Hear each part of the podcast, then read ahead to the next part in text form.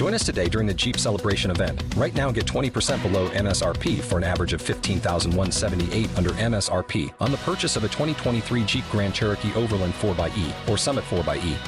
Not compatible with lease offers or with any other consumer incentive offers. 15,178 average based on 20% below average MSRP from all 2023 Grand Cherokee Overland 4xE and Summit 4xE models in dealer stock. Residency restrictions apply. Take retail delivery from dealer stock by 4 1. Jeep is a registered trademark. Merkel Media. I guess it's time to go back in time. Are you telling me you built a time machine? Out of a DeLorean? Time is but a stubborn illusion. I have a lot of memories of the past. People are time traveling within themselves. Time travel is possible. Welcome to Reloaded Monday, everybody. We got episode 125 coming at you with Charles. And Charles came on to tell some fascinating stories that he's been through, including a time where he saw what seemed to me like a shape shifting witch. I hope you guys enjoyed this Reloaded Monday episode. Let's get to it. Okay, I'll reload it. This was all circulating around the base that a giant had been killed, but no one was supposed to talk about it. I saw three long, bony fingers reach up underneath the door, curl up to grab it, and then disappear. When he came over to me, dude, he slithered over to me. And this giant comes out of the cave, and they're all frozen. And he starts running and firing at this giant. Well, the giant moves. He's got a spear in one hand, and he's running really fast and spears Dan and holds him up like this. Somebody else, shoot him in the face, shoot him in the face. They basically decapitate him. Got closer, got closer, got closer. When he got about 15 yards away from me, I raised that 12 gauge and I blowed his head off. I feel something pulling at my leg, and I look over, and there are two small gray entities pulling at me. And they're literally, I'm getting pulled off the bed. I reach my hand into this bush and I touch air. Couldn't breathe and I couldn't move because I know I'm seeing a monster.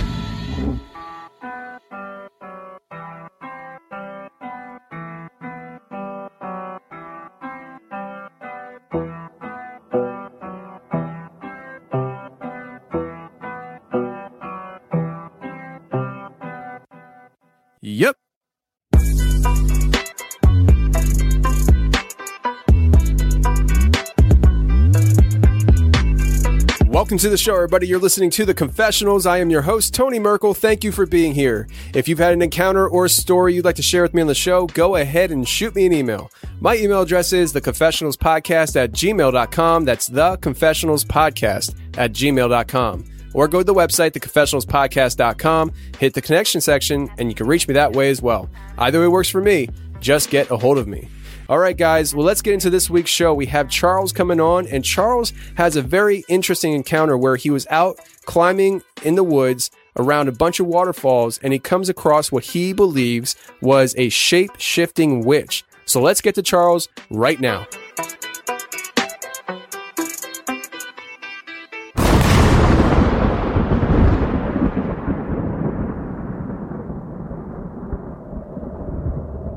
Would have been summer of 2015. Um, and the area that I was going to is called Dismal Creek. And I was hiking out past an area that we camp in.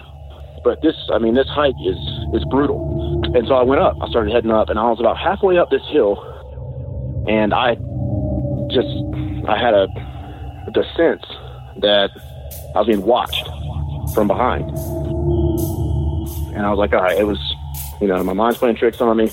And so I just kept hiking. So I'm, I'm at the falls, sat at the bottom, going to sit down, have some water, and I heard a, uh, I heard just like a slight noise. Because waterfalls will play tricks on your ears uh, if you sit by them too long. Um, but I'd not been there very long, and I thought I heard a voice. And so I looked up toward the top of the falls, and there was a woman standing at the top of the waterfall.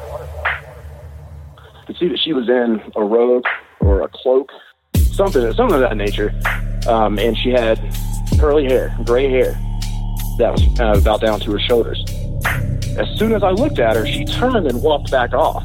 So I decided I'm going to go up to the top of it. And by the time I finally get all the way up and I uh, hear then from the bottom a voice, heard it very clearly a second time, and it said, Hey.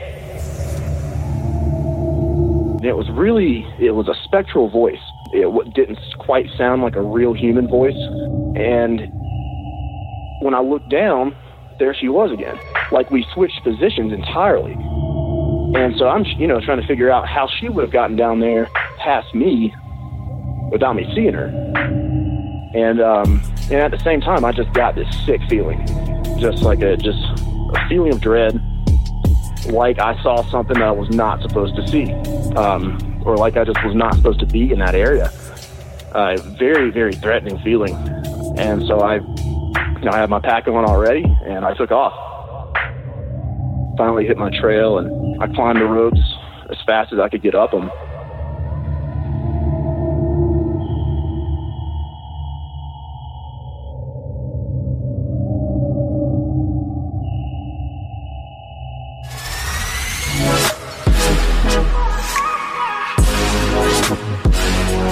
Okay, tonight I have a great guest coming on. We have Charles, and Charles, how you doing, man?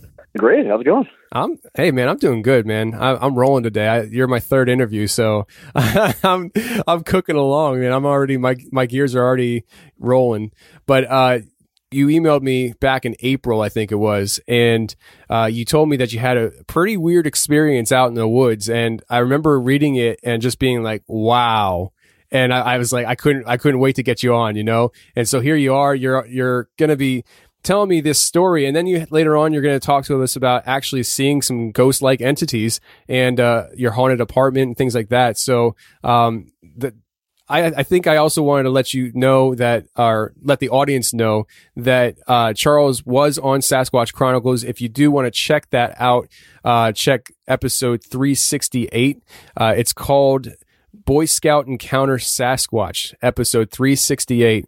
I don't want to go into it on this show because we're already on Sasquatch Chronicles less than a year ago. So if anybody wants to check out uh, Charles's Bigfoot experience, uh, go to SasquatchChronicles.com and search for episode 368, Boy Scout Encounter with Sasquatch.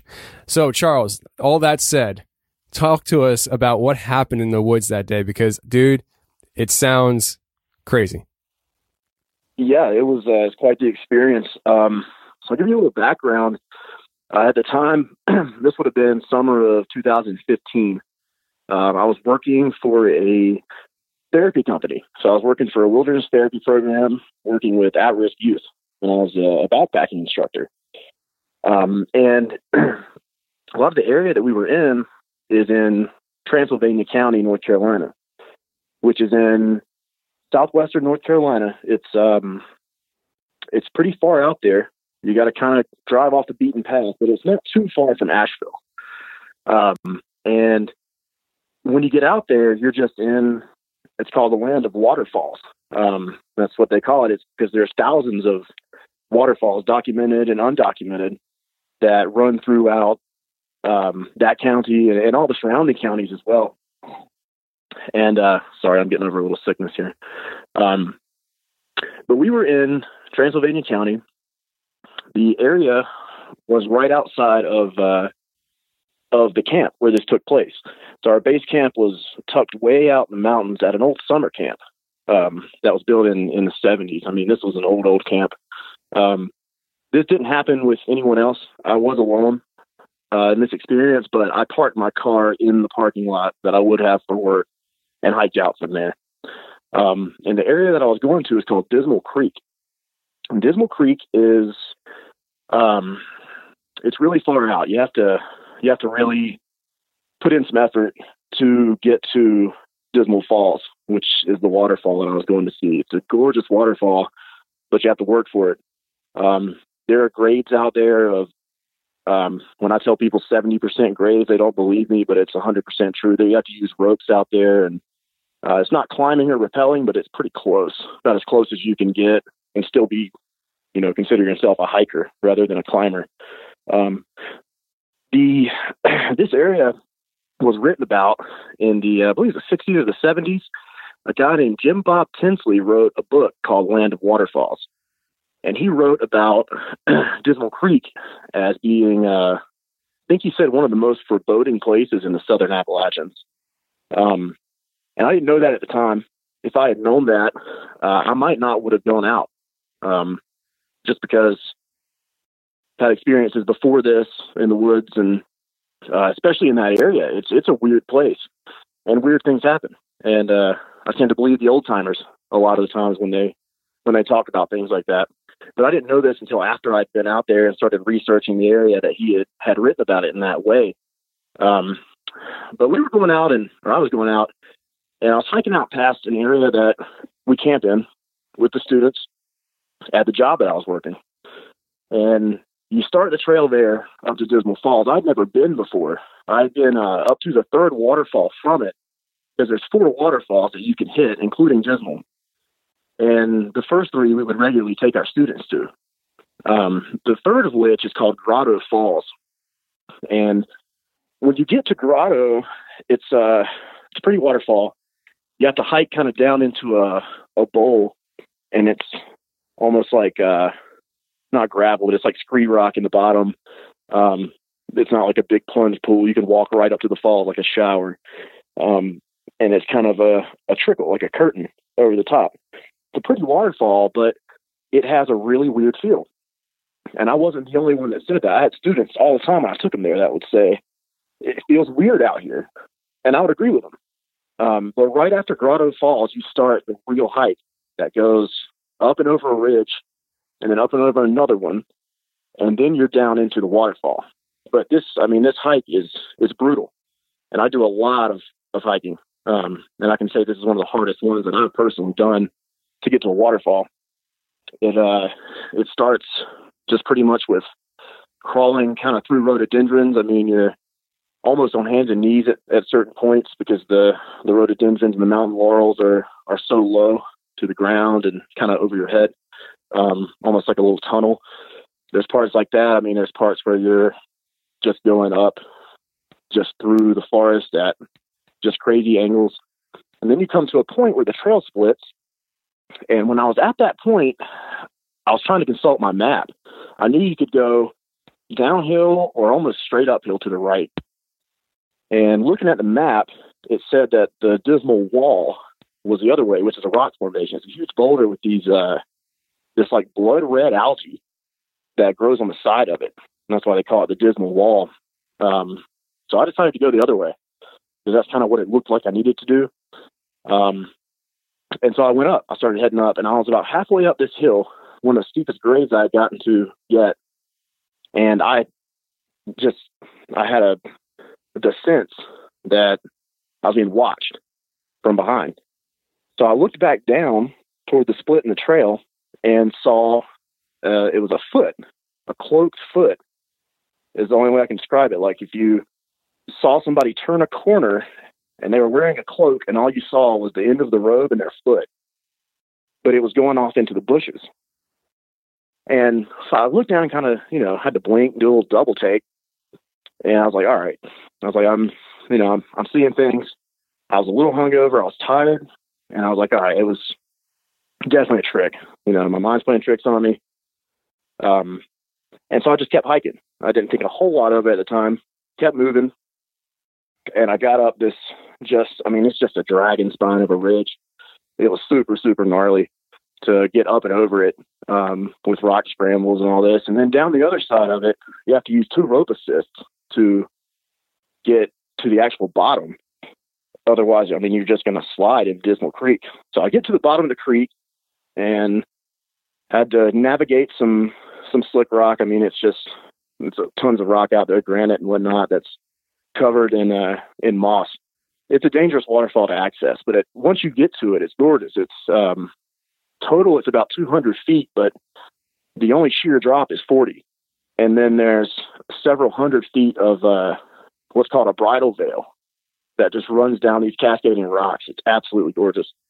So I'm, I'm at the falls, sat at the bottom, going to sit down, have some water, and uh, I was chewing on some mint because mountain mint grows wild out there. So I sat down, I was chewing on some mint, and I was at the bottom of the falls, uh, sitting on a log, and I heard a, uh, I heard just like a slight noise that I thought was more than just the water falling. Because waterfalls will play tricks on your ears uh, if you sit by it too long. Um, but I'd not been there very long, and I thought I heard a voice. And so I looked up toward the top of the falls, and there was a woman standing at the top of the waterfall, at the very top of the the first plunge, the forty footer plunge. And I couldn't see because she was fairly far away, a couple hundred feet, and so I could see, I could see her, could see that she was in a robe or a cloak or something, something of that nature. Um, and she had curly hair, gray hair, that was fairly long and curly, kind of about down to her shoulders. And as soon as I looked at her, she turned and walked back off, out of sight into the rhododendron bushes up at the top of the uh, of the waterfall. And so I'm like, well, that's I'm like, that's crazy. So I decide I'm going to go up to the top of it. So I do all this rock scrambling, and I mean, just slick, slick rock. Can't find a trail. And by the time I finally get all the way up uh, to the point where I'm underneath the first plunge. So I'm like standing where the 40 footer is hitting down at the top of the bridal veil. And I uh, hear then from the bottom a voice. Heard it very clearly the second time. And it said, Hey, that's all it said. Hey. And it was really, it was a spectral voice, really hollow sounding, um, distorted. It didn't quite sound like a real human voice. Uh, and when I looked down, there she was again. She was down where I had been when I first saw her at the top. Like we switched positions entirely. And I mean, it took me 45 minutes almost to get to where I was when I saw her the second time. And so I'm, you know, trying to figure out how she would have gotten down there past me without me seeing her. And, um, and at the same time, I just got this sick feeling, just like a, just a feeling of dread like I saw something that I was not supposed to see, um, or like I just was not supposed to be in that area. Uh, very, very threatening feeling, um, even though it was from presumably an old lady. And so I, you know, I had my pack on already, and I took off. I found the the creek bed and took back off toward the trail um, to to avoid the slick rock. I was trying to get out of there quick, so I'm just crashing through the, the bush and finally hit my trail and I climbed the ropes as fast as I could get up them and uh, came down the other side. And when I crested the other side of that ridge, I just started running down. And I went back past the uh, split where I had initially seen something move into the woods, ran past that, and then I ran on down the hill a ways, down, you know, down these steep trails. So I'm looking pretty fast down, don't have a lot of control. Um, it's just kind of like what we call a holler run down south. We just run through the holler as quick as you can run and jump over things. It's fun unless you're running from something. um, so I'm, you know, I'm running down and I came around this big boulder. I mean, this thing's like the size of a house almost. It's huge. And when you first come up, you come around it and it's a blind corner. And when I came back around this thing, I almost ran into her. She was standing right there in the trail on the blind corner around this rock. And I mean, I went down. I went down hard. And I rolled. And when I came up, my back was to the boulder. And she was standing right over top of me, just looking at me. And I mean, it felt like an eternity that she was standing there, just staring at me. Probably was only 10 or 15 seconds, but I got a good look at her. And she, uh, she wasn't haggard looking or anything. I mean, looked like a fairly normal old woman that you know would have been really attractive, you know, in her youth and all this. And um, but she was wearing a cloak very clearly. It was a robe or a cloak, and she had gray hair, and her eyes were absolutely striking. Um, but they were terrifying. They were just for as old as she was or seemed to be. I mean, she she seemed that she had to be eighty plus. I mean, she was old, but her eyes were very very youthful and the her irises were so so light blue that they were almost white. You, you could barely see them against the uh, against the whites of her eyes, but they were there. Um, and that's what I remember more than anything about it was was the eyes. and they just kind of caught me until I was able to get my feet under me, and I hopped up and kept running. And she never broke gaze the whole time. She watched me from the time I fell to the time I got up and ran away. Um, and she just watched me go. And so I ran down the mountain, and I mean, I don't think I stopped for the the second mile.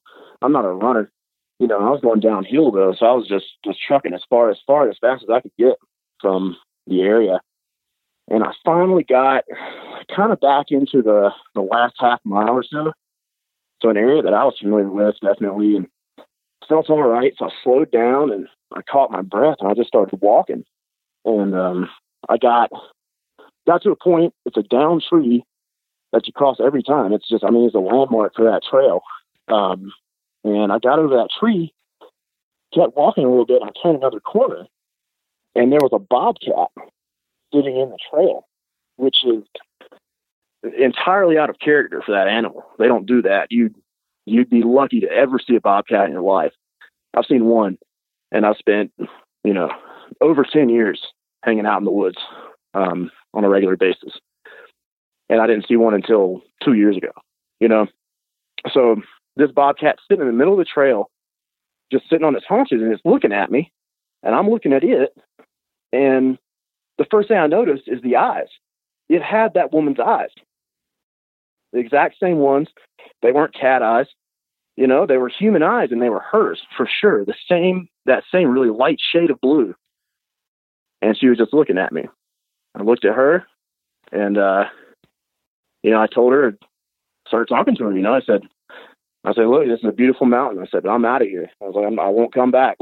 And she walked off into the bushes again, into the rhododendron. And I took off. I got in the car and left. I never did go back out there. Your assumption, I'm assuming, is that she morphed into a bobcat, right? Yeah, I think it was a shape shifting witch. It's crazy because of how she covered ground so fast around you. I mean, the right. from the point of climbing up to where she was and she's down where you were to you running away and she still gets ahead of you.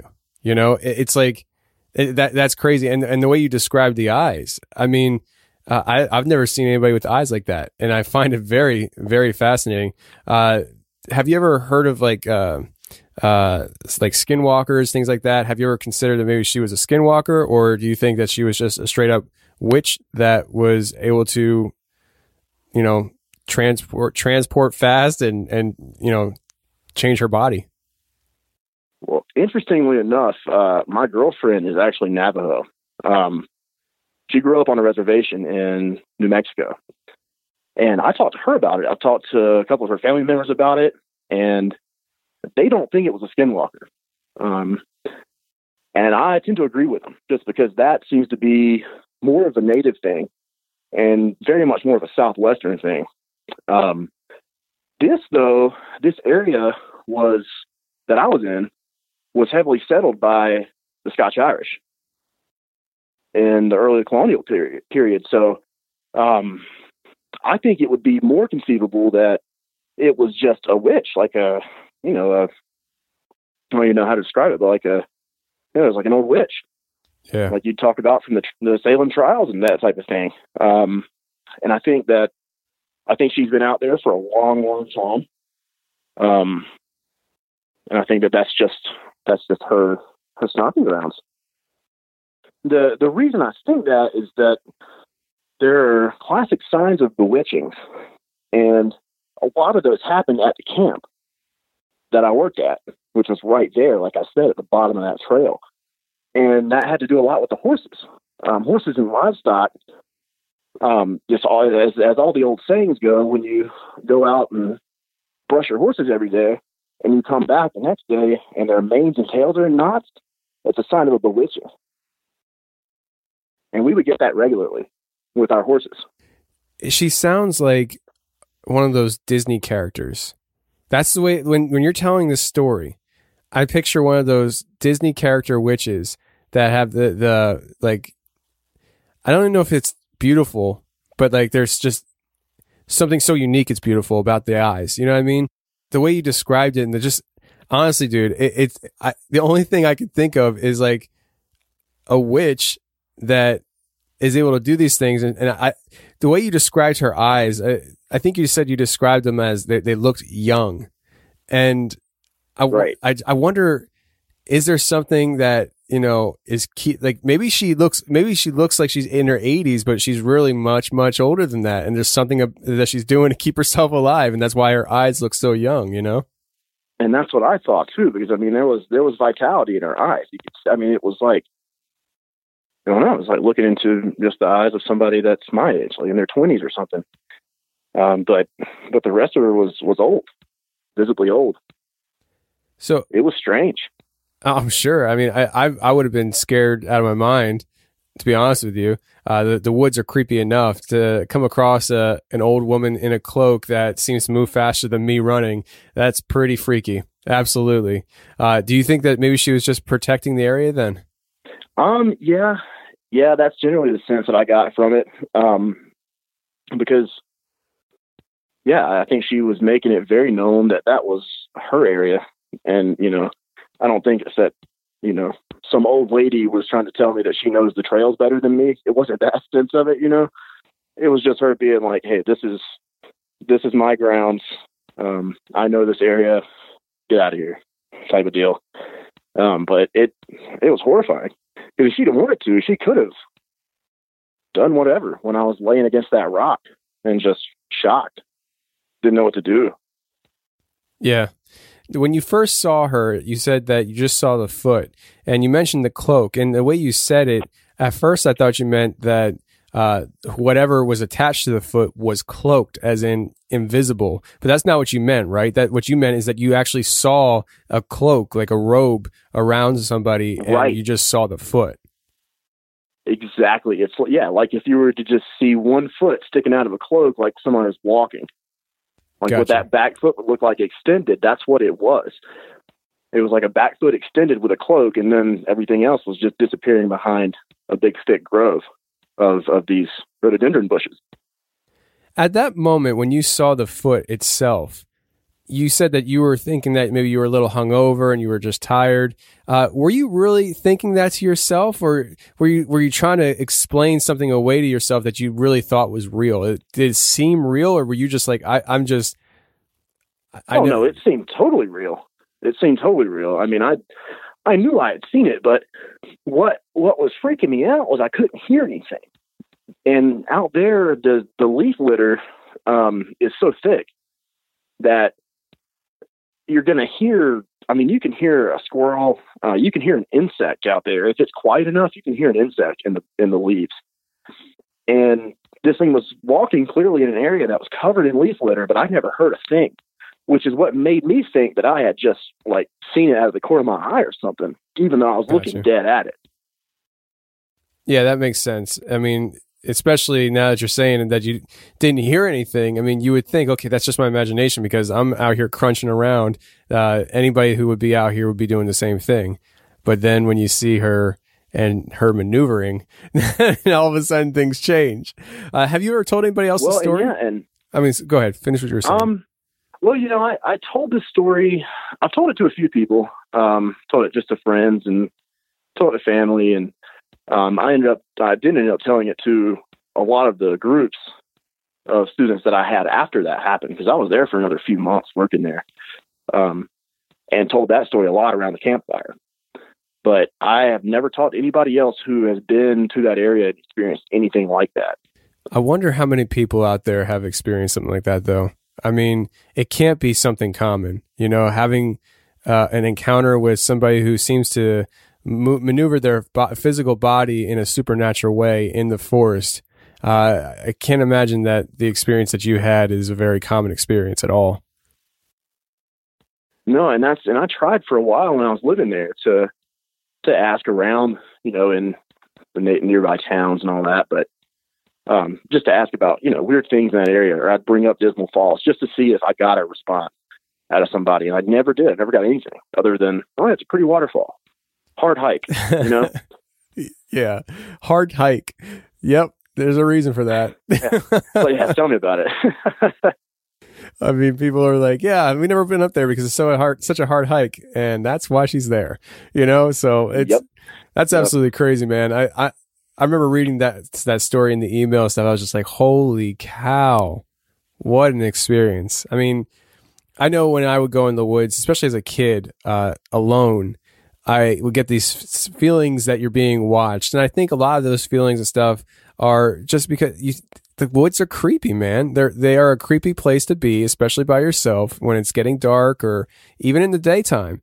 And uh, I don't think that I was being watched by a Bigfoot or anything like that. Uh, but it's just you get these creepy vibes. Uh, what now that you're you've had that experience, uh, have you gone into the woods since then? And if you have, even in that area, have you ever like had the feeling of just like I, I can't handle this, I can't be in here? Um, no, I don't. I don't get that feeling much um, because I'm stubborn and I really like being in the woods. So it's hard for me to.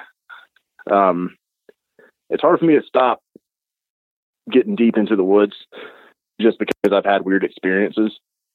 Um, and I, I just know I think they're part of being out there. Those experiences. I think the. Uh, I think there's something in the woods that's older than than time. Basically, there's. I don't even know how to describe it because it doesn't have a quality that we have words for. It's a, it's just a, it's a presence or some kind of an energy or something. But it's older than people and it knows people really well and it knows how to manipulate people. Um, and that's just the sense that I've gotten from being in the woods because there's so many things that's happened to me in the woods that are just inexplicable. Yeah. Now, when you experienced this, was this before or after your Bigfoot sighting that you shared on Sasquatch Chronicles? This was after uh, the Bigfoot sighting was in 2012, but that was in Minnesota, and this was in North Carolina. Gotcha. So you had the Bigfoot experience, then you have this experience, and you're still stubborn enough to still go in the woods. You, sir, are crazy. I've had, I've actually, I've been stalked by hillbillies. I've been, I mean, I've had, I've had more scary things happen with real people than with the supernatural. I think in in in the woods, it's while it's really scary to have an experience like that, a supernatural one, it's still there's still some degree degree of separation. It feels like between you and what you're experiencing, if that makes any sense. Whereas when a person comes up and is, you know, trying to assault you in your hammock, that's a totally different thing because they're real and they're there. So I get more afraid of other people. I do carry a gun now. Um, during that experience in my Bigfoot, when I wasn't carrying a firearm at all, I do carry a firearm in the woods every time. Yeah, I I do the same thing, man. I do the same thing. And I've never seen a Bigfoot. I've never seen anything in the woods other than normal stuff, but I still carry a, a gun because there's crazy people in the woods and you come across a crazy person Exactly. and you're coming across their territory, you don't know what they're going to do. And sometimes if you don't see them and they see you, they'll stalk you because they're crazy. That's why they're crazy people. You know, I, I live. Well, well, I'm not. Yeah. Go ahead. Yeah, I know. It's. I, I just. I, I don't carry a gun for Bigfoot. No, I, I mean, I carry a gun for for bears and mountain lions and people. and you know. snakes. Don't forget snakes. And well, we don't have any poisonous snakes actually here in Colorado. Not this part anyway. I don't care. I hate snakes. I see a snake, I kill Oh, they're pretty good eating though. I hate. Snakes. Oh, I've never. Ha- I've never eaten one. I, I would eat one. I just never had the opportunity. But uh, no, I, I, I definitely uh, totally hear what you're saying. I mean, I mean, if, if I came across a Bigfoot and it was being aggressive, I mean, my gun's not going to do anything, but I'll still shoot at it just for survival mode. Um, but Oh yeah, totally, totally. but yeah, my main concern is snakes and people. And I live not too far from the Pine Barrens in South Jersey, and Oh yeah. one of these days I want to get out there and hike around there and stuff. But there are people out there in the Pine Barrens that they they live out there and they don't leave there. That all they do they they they're self sustaining people out in the Pine Barrens. You'll come across a house with no roads leading up to it, and people live there. It, it's really like you don't you don't play games. Like if you see a house out in the middle of nowhere, don't explore it.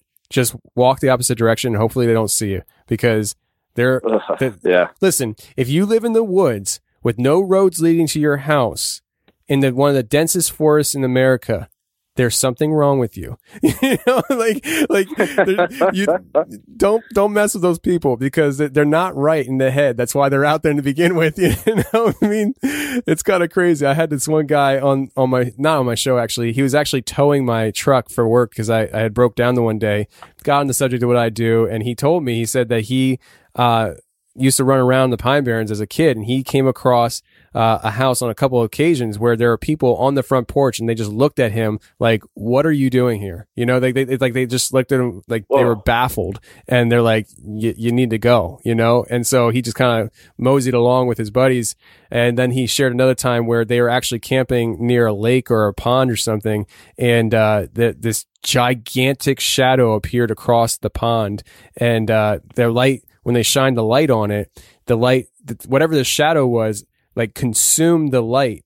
It didn't like eliminate the shadow, but the light kind of got absorbed by the shadow. And, uh, it, it, yeah, yeah. And this is my truck, just another guy driving, my tow truck driver driving me back to my terminal because my truck broke down. I was like, dang, man. wow. Yeah. The Pine Barrens are a, a, crazy place. And not to mention the Jersey Devil. You know what I mean? People talk about that. Oh, yeah, yeah. But definitely. Maybe definitely. whether the Jersey Devil is real or not, maybe, uh, the Jersey Devil, just say tale has derived from people's real true life experiences of this forest being just a haunted, creepy place, you know? Who knows? Well, as a kid, I grew up uh, about 45 minutes from the Devil's stomping grounds in North Carolina. Oh, really? Oh, yeah. Got any stories for us? Oh, yeah. No, mine is such a letdown. I actually camped in the middle of the circle and nothing happened to me. well, yeah, I know. Well, good for you then. yeah, right. I was like, all right, that's fine. That's fine. well, dude, uh, what happened here with the ghost sightings? You said you actually had seen ghosts before. So what happened? Um, well, the first, my first experiences with the paranormal as a kid, um, and I was probably, I don't know, like six or seven. Uh, it stopped around 10. Um, I never really saw much anymore, but this was, like I said, it was at my great grandparents' house, and they lived in a house that was at one time a plantation during the Civil War. So this is really close to um, uh, Bentonville battleground in North Carolina, which was one of the bloodiest battles in the Civil War. Actually, it was a um, or in North Carolina during the Civil War. Anyway, um, it was a big one. There was a lot of casualties, and it was one of the last as well.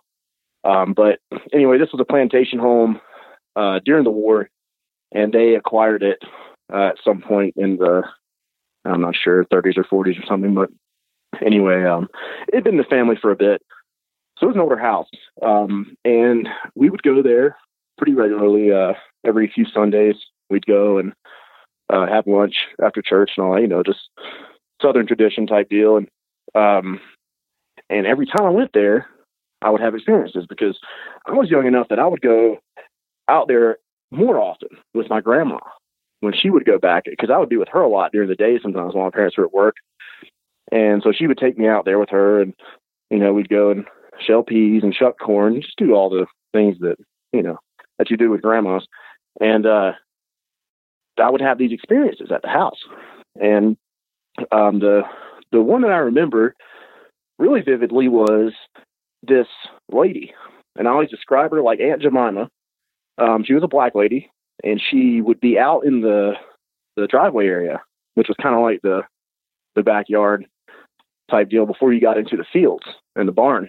And she would be kind of right out there in that front area. Um, and she would do these motions where she would bend down and then she would stand up and reach her hands up. And I think what it was, it was the motion of hanging laundry. I didn't realize it at the time, but she would uh, she would be out there, but and she would hum these uh, she would like hum these spirituals, you know, like like spiritual music. And I would walk by and she would say, "Hello, child." That's all she ever said was "Hello, child." Um, but she and she was very nice. I mean, very benevolent. Uh, was really sweet, and I didn't think anything of it because I was so young. I thought she just belonged there, like she was part of the you know, like she was a maid or something, you know? Um, sure. Because she was she was 100% a physical figure. You know, she wasn't like an apparition, like a real person. Um, and so she was the one that I remember more than anything seeing was her. There was a kid that would, um, was a, a black child that would run behind the barn uh, like he was playing hide and seek, and I could never find him. I never found that kid. Like I would see him, he'd peek his head out, and then he, he'd duck behind it and run. I never could find him. There was a uh, there was a man that stood at the end of the hallway in the house, going toward the bathroom, and he wore like a Colonel Sanders style bow tie with the tails that come down, Okay. and like a suit like that, like a plantation suit, basically. Um, and he would stand at the end of the hallway, and he always just had this just menacing glare. Um, and I assume that was the slave owner. I'm not, you know, I don't know, but I would assume that's who that was. And I mean, these were all 100% real, as if I was looking at you in person. Um, and I just remember seeing these people and just thinking that it was kind of part of the house, you know, because I'd, I was a imaginative kid. You know, I didn't, you know, didn't have a lot of experience with ghost stories or anything like that. Not at that age, anyway. Um, and the uh, there was even a ghost dog there. Actually, there was a ghost dog that would uh, that would chase its uh, tail, but it didn't have a tail. It had a little nub, um, but it would chase its tail out in the yard, and that's all it did. It would just chase its tail. And um, and I, you know, I never said anything about it. Like I said, I was a little kid, so it wasn't something that came up until way later in life. I brought it up to my mom, and she told me I should tell my grandma about it. So I told my grandma, and her jaw almost hit the table because she said that she had seen all of those same apparitions when she was a little girl growing up in that house. The old man, the lady, the little kid, and the dog. The dog was hers. That dog was actually her dog. It was named Jack, and it chased its tail so much it eventually bit it off. Wow. So I saw the ghost of her dog and the same apparitions that she saw when she was a girl. I don't know what to say to that other than, I mean, there's a lot of history to that property, obviously, because of the era it was from and what had gone on on it. And uh, it seems to me like it's got uh, it's got some leftover stuff going on. I mean, I don't know how to describe it. I mean, do you think that this is like residual energy, or do you think that this is like literally uh, pe- people who lived there at one time? I, I definitely think it. Well, I think a little bit of both. I think it's, you know, definitely the residual energy of people that did live there. Yeah. Well, I guess I should say, like, do you think that this residual ener- energy, do you think that the specific energy that's residual there, uh, do you think that has consciousness? Or do you think that that's a separate thing? That I don't know. That's one of the ones I can't really answer because I never got an interactive response from anything. It was almost like a uh, like a pre-recording of something because it was always this. It was the same thing every time. It was her going Okay. through the same motions, or him standing at the hallway, or the kid hiding, and the dog chasing the tail, almost like it was stuck in repeat. Gotcha. So when, like, she said, I think you said, uh, hi, child, or something like that, hello, child. Hello, child. Yeah. Yeah, like so when she would say that, even though it was directed at you, it was always the same thing, like a recording over and over again. Well, it would so it'd just be one time. So I'd see her one time and she'd say, Hello, child, and Okay. she'll go back to doing what she was doing. But then the next time I'd see her, that's the only thing she would say. She never said anything different than that. It's not like she was saying it over and over like on a skip. But Right. but that was the only thing that she ever said. It's like that like an action doll, but that was her one line, basically. Gotcha. Yeah, you know, I don't know. I don't know. Like so many questions, so little answers when it comes to this I know. I wish I had more to, to tell you, but I was so young I don't really remember anything else. No, it's fine, man. I mean, it's still a fascinating story. I mean, uh, you know, lots of people experience these hauntings, especially on uh, Civil War era properties, properties that had actual battles on them, like Gettysburg. I just did a show a few weeks ago on Gettysburg, and you know, Oh, yeah. it's like that's one of the most haunted places in probably the world. I mean, it had one of the most bloody, ba- if not the bloodiest battle of the Civil War. A lot of people died there. Definitely. A lot of people. And um, so, bottom line is, who knows? Who knows what's going on? Uh, but I enjoy talking about it. So, why don't you uh, tell us? yeah, us? Civil War battlegrounds. Uh, we could we could do a whole show on those. I mean, it's oh sure. Even Bentonville, the one where this was near, there are tons of people who claim that they saw um, like lights and, and cannon fire on the anniversary of the battle. If you go out there at night, lots of people say you can go hear the cannon fire, see it. Um, there's a lady, she's a reenactor, who said that she saw phantom campfires all the way down the trench lines, like dozens of campfires. And the next morning there was no soot, no ash, nothing. I mean, there's there's some weird stuff that happens out there. Yeah, you know, you could literally do a TV series on just battlegrounds in America and the hauntings of them. I mean, there's so many stories, there's so many locations on these battlegrounds that are known for specific hauntings. I mean, you could do an entire season just on Gettysburg alone. Uh, and so, and then you got the Revolutionary War, the Civil War. Uh, you know, it's just, we got even the, the, the battles between the, uh, people coming here and the Native Americans. I mean, there's just so much bloodshed throughout this country, uh, and violence that it's just, you could even, extend it to the ghettos of modern America, and because a lot of a lot of times, uh, especially like you know cities like Chicago, um, and uh, cities from the past, like in the I want to say it was like the early '80s. Whenever, whenever, whenever in Philadelphia, I think they called them like the race wars or something like that. It was before my time, but like in Philadelphia, it was it was a rough city back in the day when when uh, uh, you know, they had the real race racist things going on where like people were getting killed left and right, white, black. I mean, there was just fighting and stuff, like those kind of things, you know, like that, like you could do a whole season on that, you know? So, Oh yeah, yeah. anyways, uh, Where, where's Ken Burns when you need him? right? well, uh, before we, you know, get too far off course here, uh, why don't you just walk, walk us into that experience with that apartment that you said was haunted that you lived in? Okay, yeah. So, um, so this was also in North Carolina. This was while I was in college. Um, so this would have been between my Bigfoot experience and the experience with the witch.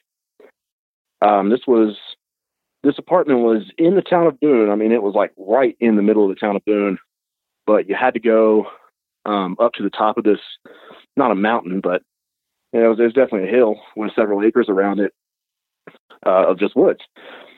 And so, even though we were right in town, we were up on the mountaintop, kind of secluded, and uh, there was a trail that would take you right down to the downtown area.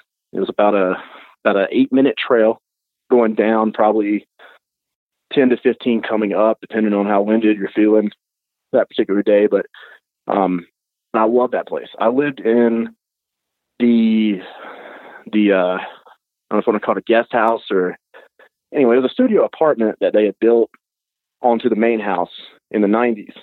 But the main house has been there since the 60s. Um, but I lived in the studio, which was off to the side. And we had a big backyard, um, which is the reason I liked it because I had a backyard for the dog to to run around in. And that was new for her. Um, so that's why I tolerated the high rent. Um, the location was great. Um, and the woods around it were really, really weird. Um, I would go, I'd be out there all the time because I'm, you know, I'm a big outdoorsman, obviously, and how I would live a lot of that during that year that I was there was was by hunting in terms of like sustaining myself food wise. So I'd go out and I'd hunt squirrels and rabbits and um, you know whatever other small game I could come across.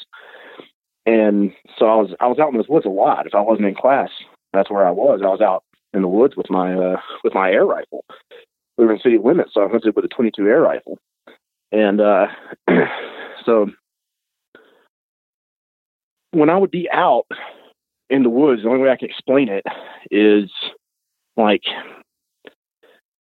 like the I don't want to say like a laughter of children, but like if you if you think about like a cartoon or a movie or something with fairies in it, there's this weird laughter that sometimes they'll do like a um like a giggling sound. It's a flirty kind of giggle.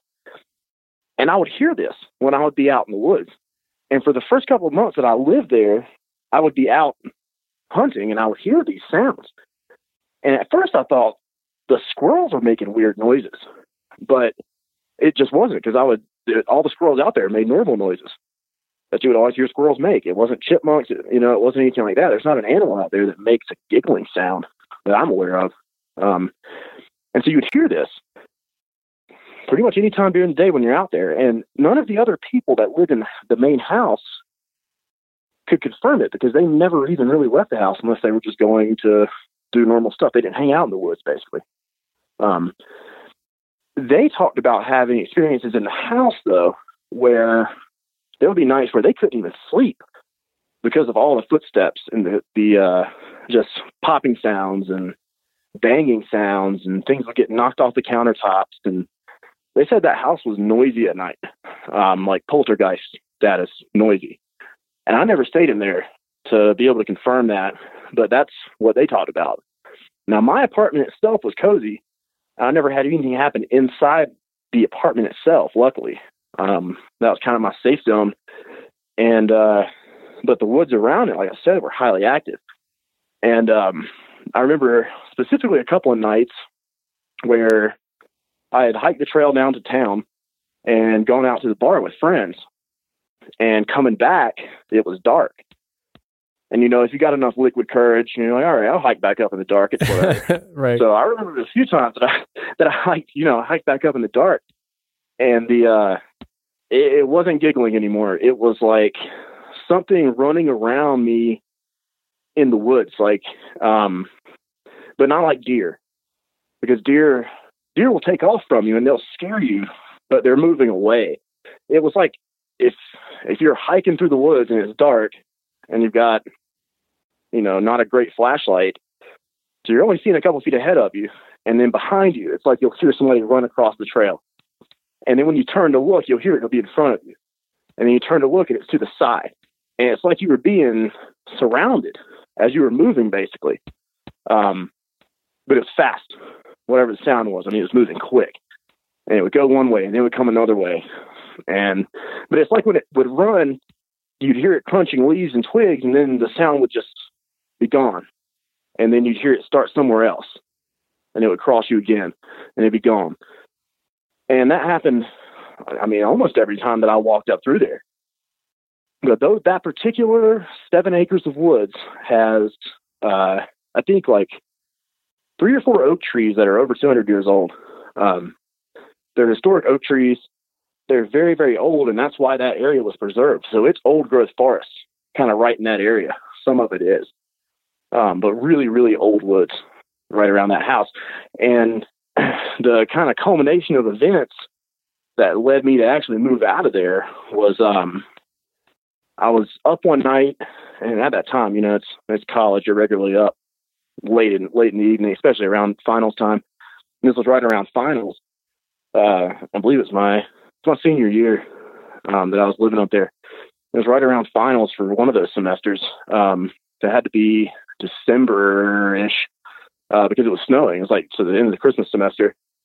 Um, it had just snowed up there, probably uh, almost two feet, which is significant for that area.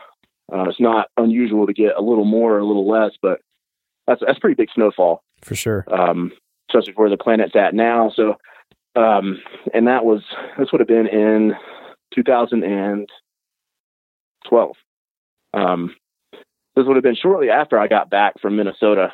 Um, and so it was, you know, it had snowed a good little bit throughout the night.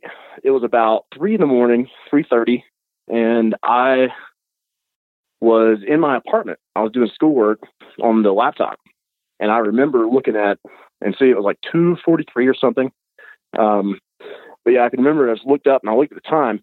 And as soon as I did that, I heard the dog scratch on the door because she would normally just be in the yard and I would leave the sunroom door open for her to come into the sunroom where she could access the apartment door. And uh, so she came and she scratched on the door, but not like frantically, not like she was freaking out. She just did, she does a normal little scratch, almost like a knock when she wants to get in. And so I let her in and she came in and laid down, which I thought was weird because that apartment got really, really hot. Um, and she's a husky. And if it was snowing out, she was generally going to be out in the snow and she would sleep out there all night. That's just how they are as a breed. I'm, I mean, I'm a musher. I work with huskies. They love the cold. And so I thought it was weird that she would come inside. And, uh, but I let in anyway and decided to, you know, close it down for the night. And I went outside to have a cigarette before I went to sleep. So I stepped out. And I had my snow boots on. They weren't even laced, but I had them on. Stepped out on the porch and I lit up and I was standing there. I was just looking kind of out across the uh, the yard. So we had a yard with a split rail fence, and just across the split rail is where the wood line started. And so I'm looking at the wood line and just looking. The moon was super bright um, because the snow clouds had parted, and so you could see the moon reflecting off the snow, and it was lighting up the woods to where you could see the you know individual trees basically. And so I'm looking out, and there's this one big poplar tree that was just over the fence. Uh, and it looked like there was somebody leaning against it, like you would see somebody with their hand flat against a wall and leaning against it, like with their legs kind of crossed, really casual looking. That's what it looked like. But it was a silhouette. So I could see the silhouette of a person leaning up against this tree. And I'm looking at it and I'm like, all right, uh, like I've got to be way too tired. So I stepped forward a little bit, and when I stepped forward, I stepped into uh, like fresh, kind of crunchy snow with dead leaves under it, and it made a noise. And when it made that noise, this guy took off from the side of that tree. And from what I could see, once he got into the moonlight, he was entirely naked and hairless all over. Yo. Um, and had to be about seven feet tall, huge. I just didn't even comp- I couldn't even comprehend it. And he ran down the side of the house out of sight. So of course I run in and I grabbed my actual gun, my real rifle, and my spotlight, and I ran back out into the yard and hopped over the fence and was going to start looking for tracks because I thought somebody was in our yard, like you know, like an intruder. You know, so I'm thinking like I'm in home defense mode basically. And so I jump over the fence and run out and um, I find the tracks starting at the tree and they're barefoot tracks, but they had to be like 13, 14 inches, huge barefoot tracks. And so I followed the tracks all the way down the side of the house. There was a little corridor, probably of, I don't know, 14, 15 feet of just kind of open grass that ran between the house and the wood line. And then once you got to the end of the house, the wood line just kind of picked up. Um, so he, he ran down that corridor and I followed the tracks to just where they stopped. And they stopped about 10 or 12 feet from the wood line and then they were just gone. Couldn't find where they picked back up. I mean, it was like the guy vanished, took or flew away or something. Um, I don't know if it jumped into the wood line or or what, but I never found any other tracks that next day. Couldn't find a thing. Wow. Wow. So you said that he was naked. Now, I'm assuming that you got a good enough look at him that you you know it was a person, right? I mean, like or do you think Well, that- that's the thing. I don't know that. I couldn't so I couldn't see I didn't see any any genitalia at all just because of the angle that he was running at. Um, but there was not there was not clothes on it and it looked like a like six and a half or seven foot man that was just totally naked and barefooted bro and, and hairless. I mean, there there wasn't a hair on him, and that's the but you know which is not entirely weird. Boone is Boone is a town that can be known a little bit for drugs, um, especially psychedelics. So it's not out of the realm of possibility that somebody was just out of their mind and ended up on our Yeah. property. But for him to be standing in the snow that comfortably in bare feet does not seem right to me. And that really was what struck me about it. And just with what all the other stuff that had happened up in that that stretch of woods, people didn't come up there. It's not a place that people knew about.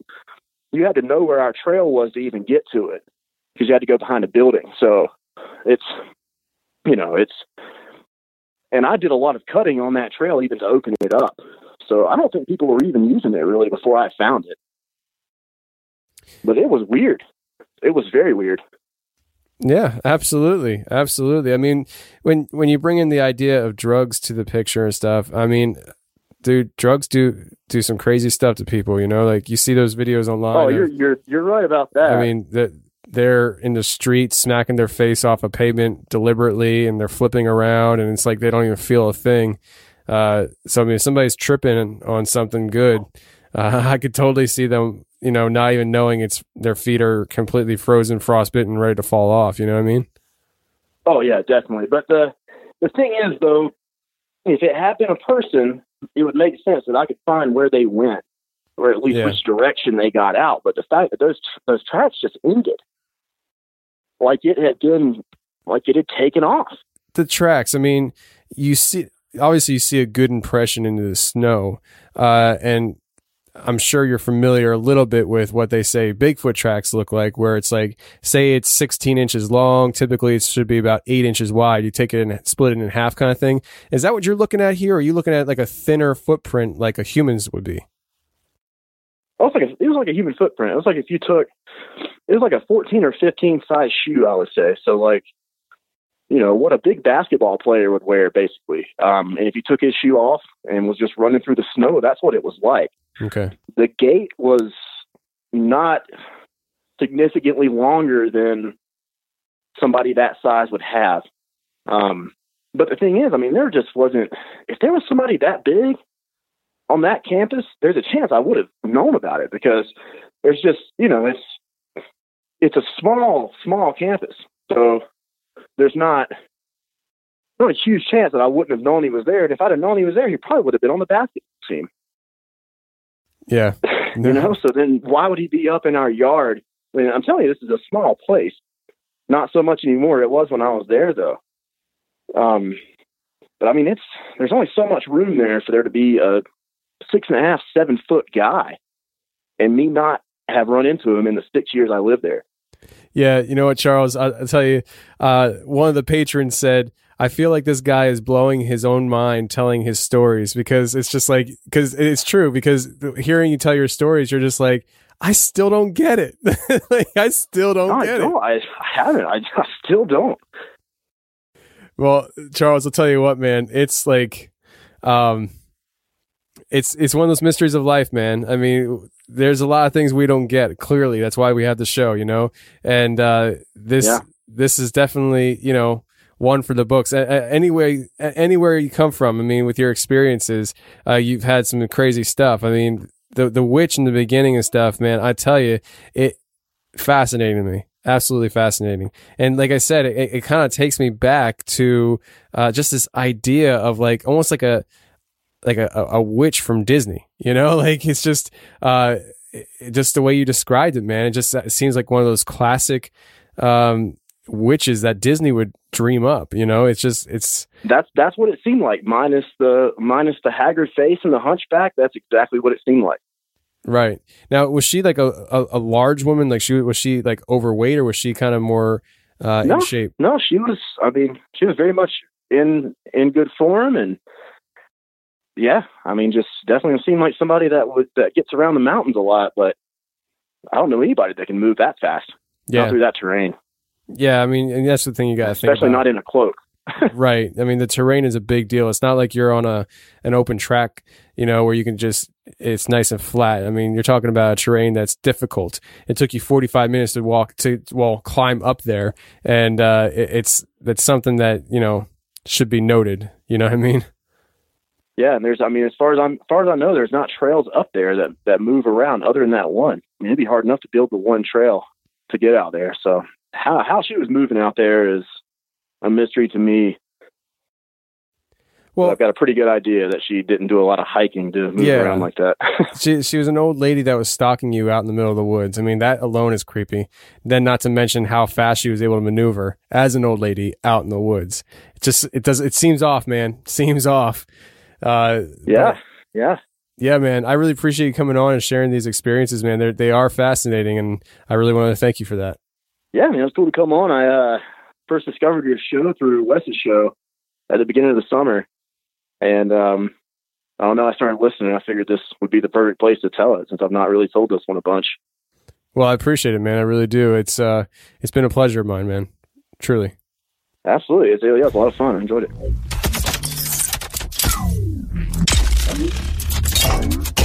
Well, that's a show, everybody. I really hope you enjoyed it. And if you did enjoy it, go ahead and share the show around social media. That would help me expose the show to more people that might enjoy it just like you did. Also, if you want to stay informed with what's coming down the pike on the confessionals, go to theconfessionalspodcast.com and sign up to become a subscriber to the newsletter. It's free, easy, and informative. Also, go to youtube.com and become a subscriber. We're going to start uploading our shows to YouTube, and you can enjoy it in video format if you choose. Until next week, friends, stay safe, take care, and remember the truth will set you free, but first, it'll piss you off. Bye. Let's get it.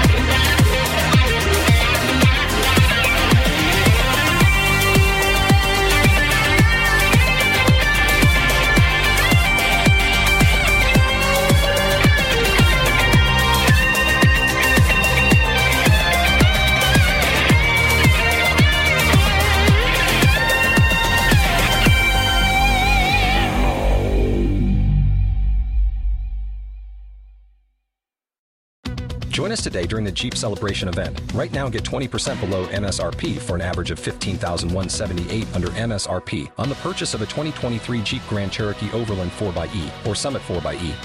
Not compatible with lease offers or with any other consumer incentive offers. 15,178 average based on 20% below average MSRP from all 2023 Grand Cherokee Overland 4xE and Summit 4xE models in dealer stock. Residency restrictions apply. Take retail delivery from dealer stock by 4 1. Jeep is a registered trademark. Don't you love an extra $100 in your pocket? Have a TurboTax expert file your taxes for you by March 31st to get $100 back instantly. Because no matter what moves you made last year, TurboTax makes them count. That means getting $100 back and 100% accurate taxes only from Intuit TurboTax. Must file by 331. Credit only applicable to federal filing fees with TurboTax full service. Offer can be modified or terminated at any time. Pulling up to Mickey D's just for drinks? Oh, yeah, that's me. Nothing extra, just perfection and a straw. Coming in hot for the coldest cups on the block. Because there are drinks, then there are drinks from McDonald's. Mix things up with any size lemonade or sweet tea for $1.49. Perfect with our classic fries. Price and participation may vary, cannot be combined with any other offer. Ba da ba ba ba. You've worked hard for what you have your money, your assets, your 401k, and home. Isn't it all worth protecting? Nearly one in four consumers have been a victim of identity theft. Lifelock Ultimate Plus helps protect your finances with up to $3 million in reimbursement. LifeLock alerts you to identity threats you might miss, and if your identity is stolen, your dedicated U.S.-based restoration specialist will work to fix it. Let LifeLock help protect what you've worked so hard for. Save 25% off your first year on LifeLock Ultimate Plus at lifeLock.com/slash-aware. Terms apply. I'm at the nail salon. I'm at the grocery store. I'm at the nail salon and grocery store. Wait, she's at the nail salon and the grocery store? I'm at the combination nail salon and grocery store. Groceries through Instacart, delivered to my door. I don't have to choose between acrylics and the grocery store.